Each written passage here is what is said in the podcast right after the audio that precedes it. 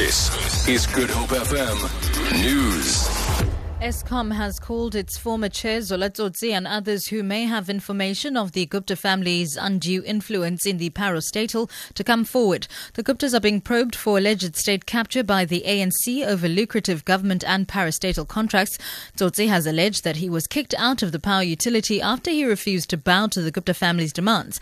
Eskom spokesperson Khulu Phasiwe says anyone with information of Gupta meddling must report them to authorities apparently are in the uh, for lack of a better word, in the pockets of, of, of the of the Guptas in terms of the, the, the Prevention and Combating of uh, Corruption Act. That, that law says if you are uh, in a position of authority and you know of uh, any of these activities or at least suspect of any of such activities, you need to report the matter to the police. So we call upon uh, our former chairman, Mr. Zola Tsotsi, and many others who may have similar information to go and report this matter or at least notify us so that Eskom can, can lay charges against those people.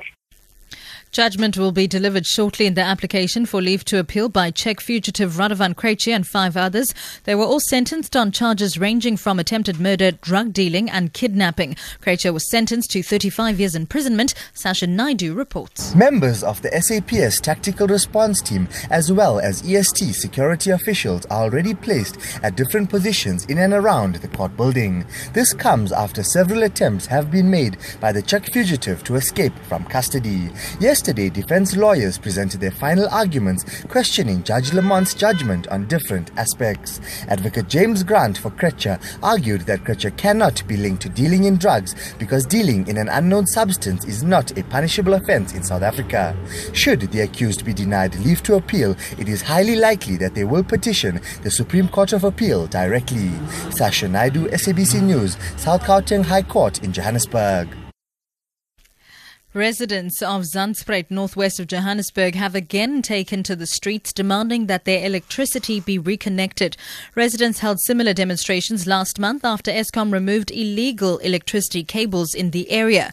Beyers Naudé Drive remains closed around Zandspruit and motorists are urged to use alternative routes. Our reporter Didaba Totsetsi is there. Thousands of Zandspruit residents say they are marching to a local police station where they will be handing over a memorandum of demands. They claim Eskom had promised to install proper electricity by July this year, but they have not seen any development. Schooling has been affected as learners have not been able to go to school due to the planned march. Last month, residents embarked on a violent protest after Eskom cut off electricity to the area due to illegal connections which were posing danger to communities. Residents are also complaining that there is no development in their area and that they don't even have a high school. The march is peaceful without any acts of violence. The police have been deployed to keep an eye on the situation.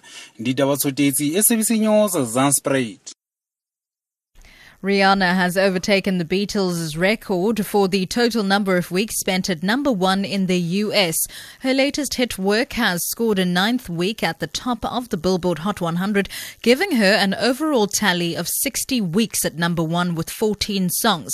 That's one more week at number one than the Beatles' overall total. She's now second on the list of all time chart toppers behind Mariah Carey, whose record is 79 weeks. For Good Hope FM News, I'm Sibs Mati.